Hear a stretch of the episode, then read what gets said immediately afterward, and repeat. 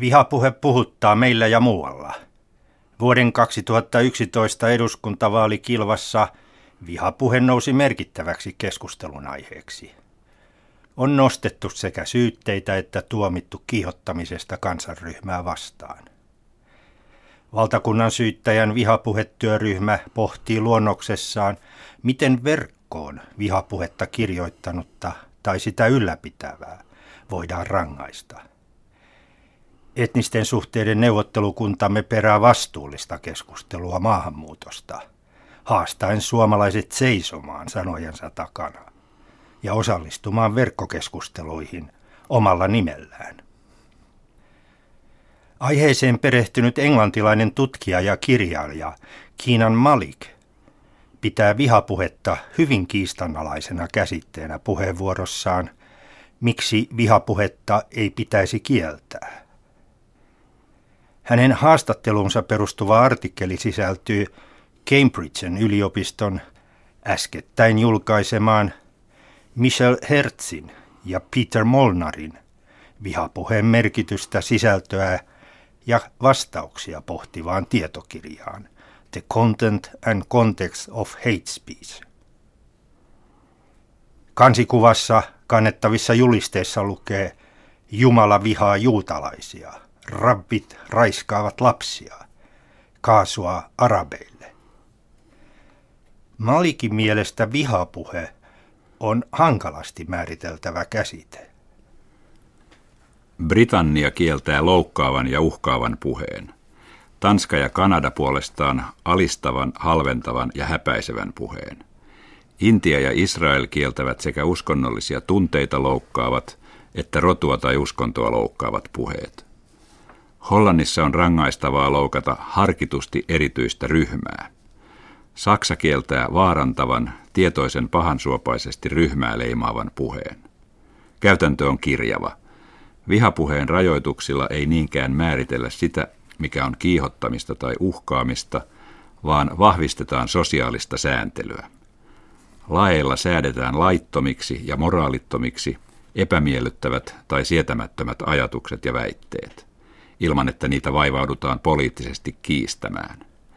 Pidän tätä vaarallisena tienä. Intiassa 1960 syntynyt Malik saapui toisen polven siirtolaisena Britanniaan. Hän opiskeli 80-luvulla neurobiologiaa ja tieteen historiaa sekä toimi Ranskan vallankumouksen valistusarvoja kannattavissa radikaaliryhmissä ja rasismia vastaan. Tunnustukseton Malik muistaa vastustajinsa haukkuneen häntä tuolloin ei aasialaiseksi tai muslimiksi, vaan politiikan kielellä mustaksi äpäräksi. Nyt radikaaliksi haukutaan lännen arvoja vastustavaa muslimia. Kriittisenä keskustelijana Britannian yleisradio BBCstäkin tuttu Malik – on julkaissut rotukysymyksiä sekä kulttuurien välistä vuoropuhelua pohtivia teoksia. Esimerkiksi palkitun kristillisen Euroopan ideaa pohtivan teoksen sekä kirjailija Salma Rushdin saatanallisten säkeiden tapausta arvioivan teoksen. Malikin mukaan kautta historian on esitetty järjettömiä kansanryhmiä koskevia väitteitä – Esimerkiksi, että kaikkia muslimeja olisi kidutettava, koska he ovat mahdollisia terroristeja. Tai että raiskaus olisi hyväksyttävä. Tällaisiin väitteisiin ei kannata kuluttaa aikaa, vaan ne pitää tuomita moraalittomina, koska niiden esittäjien päätä ei käännä mikään järkevä perustelu. Hän katsoo. Enemmän keskustelua Malik perää vihapuheesta – se voi olla moraalisesti myös hyväksyttävää. Tällaisen puheen tuomitsemiseksi ei pitäisi myöntää avointa valtakirjaa. En kiistä sitä, että joidenkin puheiden tarkoitus on edistää vihaa, ja hyväksyn sen, että tietyt väitteet, kuten suora kiihottaminen väkivaltaan, ovat laittomia. Enemmän minua huolestuttavat perustelut, joiden mukaan tietyt lausunnot ovat niin moraalittomia – että ne täytyy yksinkertaisesti tuomita ilman, että ne kiistetään tai osoitetaan vääriksi. koska vihapuhe voi sisältää halveksittavia, mutta eräiden mielestä moraalisesti hyväksyttäviä väitteitä, siksi näen, että vihapuheen nimissä ollaan nimeämässä loukkaaviksi ja moraalittomiksi myös poliittisia väitteitä, joiden ei katsota kuuluvan hyväksyttävään poliittiseen keskusteluun. Rangaistavuudella voidaan säätää tietyt mielipiteet ja tunteet laittomiksi ja samalla vangita tällaisten mielipiteiden esittäjät. Samalla me muut vapaudumme kiistämästä ja haastamasta näitä mielipiteitä. Sen sijaan, että taistelisimme politiikan keinoin loukkaavia mielipiteitä vastaan, olemme tekemässä niistä laittomia lainavulla. Vastauksemme, ettei maksa vaivaa vastata vihapuheeseen, on huono vastaus. Jos haastaisimme sietämättöminä pitämämme näkemykset, haastaisimme samalla myös näkemysten tavoittaman yleisön. Malik palauttaa mieliin DNAn rakenteen ensimmäisenä havainnollistaneen biologi James Watsonin väitteet mustaihoisten älyllisyydestä. Nobel-palkittu Watson väitti Lontoon tiedemuseon luennossaan 2007, ettei mustaihoisten älyllisyys ole geneettisesti tarkasteltuna samalla tasoilla kuin valkoihoisten. Mies sai kuulla kunniansa. Tiedemuseo keskeytti hänen jatkoluentonsa väittäen, että Watson oli ylittänyt hyväksyttävän keskustelun rajat. Amerikkalainen laboratorio sanoutui irti johtajansa väitteistä ja savusti hänet eroamaan. Malikin mielestä enimmät Watsonin tuomitsijat eivät jaksaneet perustella tuomiotaan empiirisin tai poliittisin argumentein. Olen ehdottomasti eri mieltä kuin Watson. Olen jopa kirjoittanut useamman kuin yhden teoksen tällaisia väitteitä vastaan sekä osallistunut aiheesta käytyihin julkisiin keskusteluihin. Silti katson, että Watsonilla on samanlainen oikeus kuin minulla mielipiteidensä esille tuontiin. Vaikka pidänkin hänen päätelmiään tosiasiallisesti väärinä, moraalisesti epäilyttävinä ja poliittisesti hyökkäävinä mutta vain toteamalla, etteivät Watsonin väitteet mustien alemmasta älykkyystasosta sovi järkevään keskusteluun, kieltäydytään osoittamasta perustelluin näkökohdin väitteet perättömiksi. Varsinkin kun tällaisten näkemysten vahvistuminen voi vaikuttaa perustavanlaatuisesti käsityksiimme ihmisarvosta. Malik arvioi puheenvuorossaan myös uskontojen suojelemiseksi tehtyjä ehdotuksia – niiden mukaan uskonnon halventamisesta tai häpäisemisestä tulisi rangaista. Hänen mielestään pohjimmiltaan ehdotuksissa on kyse poliittisesta vallasta eikä uskosta ja vihasta. Oikeus uskonharjoittamiseen ja siihen liittyvät uskovaisten uskontavat ja rukoustavat pitää toki suojata. Mutta näiden ylitse ei uskonnolla pidä olla etuoikeuksia, hän katsoo. Eikä ilman ilmaisuvapautta voi toteuttaa uskonvapautta. Jos eräiden muslimiyhteisöjen nykyisin vaatimat uskontojen halventamisen kieltävät lait olisivat olleet voimassa 700-luvulla, ei itse islamia olisi koskaan päässyt syntymään, Malik sivaltaa. Hollantilainen poliitikko Geert Wilders ajoi Koranin kieltävää lakia maahansa, koska teos hänen mielestään luo ja edistää vihaa. Britanniassa poliisi tutki muslimineuvoston entisen puheenjohtajan Iqbal Sakranien homoseksualismia halventavia lausuntoja.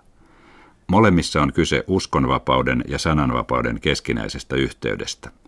Jos molemmissa tapauksissa olisi rajoitettu esittäjien sananvapautta, niin rajoitukset olisivat nakertaneet uskonvapautta. Yritys rajoittaa uskonnon panettelua hyökkää samanaikaisesti sekä sananvapautta että uskonnon harjoittamisen vapautta kohtaan, eikä vähiten siksi, että yksi uskonto pilkkaa toista ja pyhä kirja herjaa toista pyhää kirjaa. Islam kieltää Kristuksen jumalallisuuden, kristinusko kieltäytyy tunnustamasta Koranin olevan Jumalan sanaa. Uskontojen halventamisen rangaistavuutta perustellaan usein sillä, että uskonto ei ole vain uskomusjärjestelmä, vaan osa identiteettiä, jossa uskonnon asema on erittäin keskeinen. Malikin mukaan uskonnot voivat kyllä vahvistaa syvälle juurtuneita identiteettejä. Mutta tämä koskee myös monia muita uskomusjärjestelmiä. Uskonto on osaltaan kokoelma uskomuksia maailmasta, sen alkuperästä ja ihmiskunnan paikasta siinä, sekä tiettyjen arvojen järjestelmä. Eräänlainen koonnos, johon uskonnon tunnustajat uskovat. Näitä arvoja ja uskomuksia ei pidä suojata vahvemmin eri oikeuksin kuin muita arvojärjestelmiä. Kommunistit olivat monesti sitoutuneet aatteeseensa kuolemaansa saakka. Moni rasisti voi sitoutua melkeinpä elimellisesti uskomuksiinsa. Tulisiko minun humanistina osoittaa erityistä suopeutta kommunisteja tai rasisteja kohtaan vain sen takia, että he ovat vannoutuneita näkemyksissään? Miksi uskontoa ei saisi halventaa kuin kirjallisuutta tai politiikkaa? Eikö raamattua tai Korania sovi arvostella ja pilkata samalla tavoin kuin vaikkapa kommunistista manifestia, Darwinin lajien syntyä tai Danten infernoa? Voin vihata konservatiivisuutta tai kommunismia, samoin minulla tulee olla vapaus suhtautua vihamielisesti islamiin tai kristinuskoon. Kiinan Malik ei kieltäisi pelkän sisällön perusteella mitään puhetta. Koska on mieltä vailla puolustaa vain niiden ilmaisunvapautta, joiden kanssa olemme samaa mieltä. Ja jos julkinen sana kielletään, se siirtyy maan alle muhimaan. Hän viittaa sensuurin vastustamisesta jo 1600-luvulla kirjoittaneeseen englantilaiseen valtiomies John Miltoniin.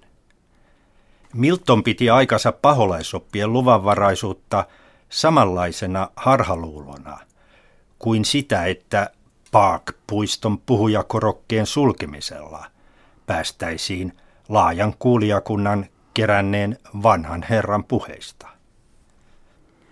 Vain sellaisen kiihottamisen, jossa ilmenee suora yhteys puheen ja toiminnan kesken, jossa jonkun sanat virittävät jonkun toisen uhkaavaan tai väkivaltaiseen toimintaan, tulee olla laitonta. Tällöin puhujan sanojen selvä vaikutus erityiseen väkivallan tekoon tulee näyttää toteen. Kiihottaminen väkivaltaan tulisi voida määritellä vihapuheen yhteydessä yhtä selkeästi kuin se on tehty tavanomaisissa rikostapauksissa. Vihamieliset mielipiteet eivät ole vihapuhetta. Vallanpitäjien näkemykset saattavat silti lisätä vihamielisyyttä kansanryhmiä kohtaan. Poliittista keskustelua voidaan yrittää tietoisesti kääntää kohteesta toiseen. Kuten Britanniassa pankkimaailmaan kohdistunutta vihamielisyyttä sosiaalietujen väärinkäyttäjiin kääntäneet konservatiivit ovat tehneet. Malikin mukaan vallanpitäjien näkemykset voivat myös tavallaan laillistaa vihapuheen tuomitsemalla kiihottamisen, mutta hyväksymällä kiihottavat väitteet. Poliitikot voivat samanaikaisesti tuomita äärioikeiston nousun ja omaksua laitimaisen oikeiston näkemyksiä, jopa samaa puhepartta myöten. Kiinan Malik kertoo esimerkin Britanniasta. Kun entinen pääministeri Gordon Brown puhui ensimmäistä kertaa valintansa jälkeen Labourin kokouksessa – hän käytti uusfasistisen kansallisen rintaman julkiseksi tekemää iskulausetta British Jobs for British Workers, Britannian työt Briteille. Tosin iskulause jatkuu seuraavasti. Kolme miljoonaa mustaa, kolme miljoonaa työtöntä, musta tulosmaasta. Brown ei tietenkään syyllistynyt vihapuheeseen. Tästä huolimatta pääministerin lausumana iskulause todennäköisesti edisti muukalaisvihan tunteita enemmän kuin yhdenkään äärioikeistolaisen ryhmän huutamana.